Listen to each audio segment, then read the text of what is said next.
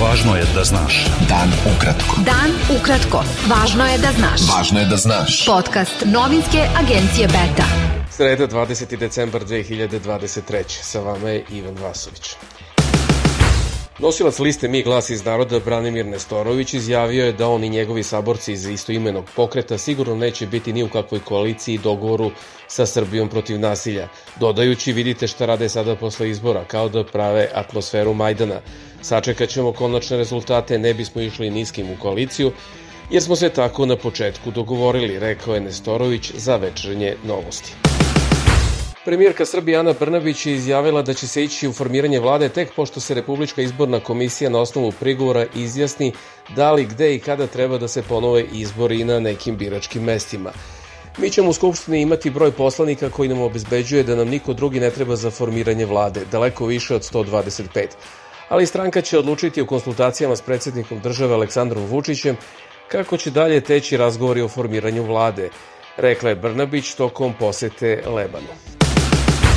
Predsednik ekološkog ustanka i jedan od lidera liste Srbija protiv nasilja Aleksandar Jovanović Ćuta izjavio je da ta koalicija ne bi trebalo da učestvuje u radu gradskog parlamenta ukoliko beogradski izbori ne budu ponovljeni.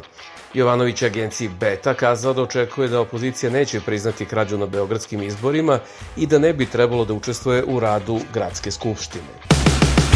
Predsednik Republičke izborne komisije Vladimir Dimitrijević izjavio je da to telo ne može da ispuni zahteve opozicionih poslanika koji traže ponavljanje izbora u Beogradu, jer za to nije nadležno. Povodom zahteva opozicije od 18. decembra ostalo je nejasno da li traže ponavljanje izbora na svim biračkim mestima ili ponovljen ceo postupak izbora. Gradska izborna komisija može da traži ponavljanje glasanja na određenim mestima, ali ne i ponovo ceo proces, rekao je Dimitrijević. Posmatračka misija CRTA objavila je da će javnosti ponuditi dodatne argumente kojima će objasniti zašto rezultate beogradskih izbora ne smatra legitimnim.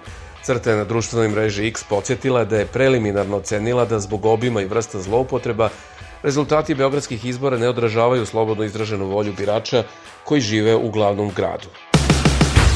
Poslanik socijalista i demokrata Andreas Schider izjavio je da nigde do sada nije video nepravilnosti kakve je video na izborima u Srbiji i zatražio ponavljanje izbora u Beogradu. Posmatrao sam mnoge izbore, ali protekli u Srbiji su bili daleko od bilo kakvih evropskih standarda, izjavio je za N1 Šider, koji je bio i član misije Evropskog parlamenta koja je posmatrala izbore u Srbiji. On smatra da bi bilo neophodno sprovesti međunarodnu istragu ili bar ponoviti izbore u Beogradu, ali pod novim uslovima. Posmatračko telo Kongresa Saveta Evrope saopštilo da je zabrinuto zbog ozbiljnih nepravilnosti tokom parlamentarnih izbora u Srbiji održanih u nedelju i pozvalo na sprovođenje detaljne istrage tih slučajeva.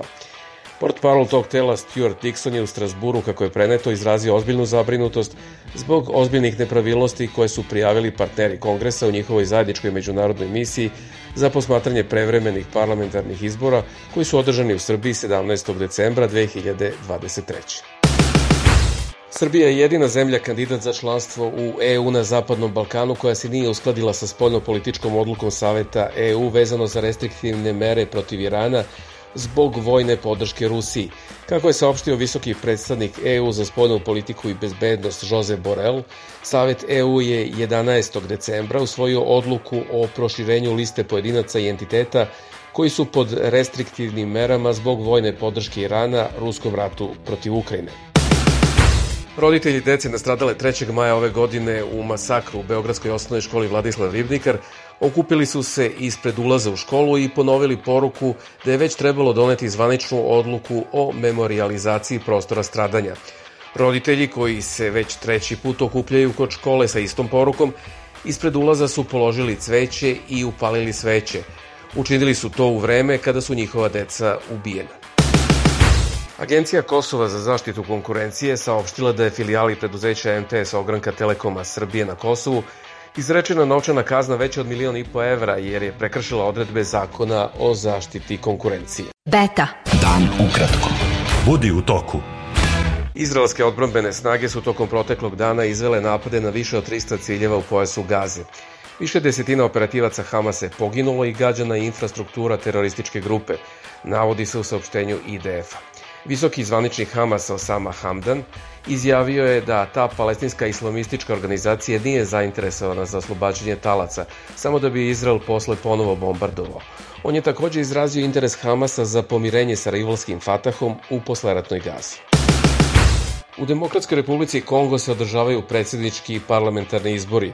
Biračka mesta otvorena su od 6 po lokalnom vremenu i moći će da se glasa do 17 sati. Skoro 44 miliona upisanih birača od ukupno oko 100 miliona stanovnika pozvano je da izabere predsednika, poslanike i opštinske odbornike u veoma napetoj političkoj i bezbednostnoj atmosferi u zemlji. Parlament Francuske je izglasao sporni oštri zakon o imigraciji, što je pobeda za većinu blisku predsedniku Emanuelu Makronu, ali je ona izazvala podelu u njegovim redovima, jer je podršku zakonu neočekivano dala i ekstremna desnica. Zakon bi trebalo da olakša deportaciju stranaca koji se smatraju nepoželjnim. Bio je to pregled vesti za sredu 20. decembar. Sa vama je bio Ivan Vasović. Pratite nas i sutra. Pratite nas na portalu beta.rs I društvenim mrežama. Važno je da znaš. Dan ukratko. Podcast novinske agencije Beta.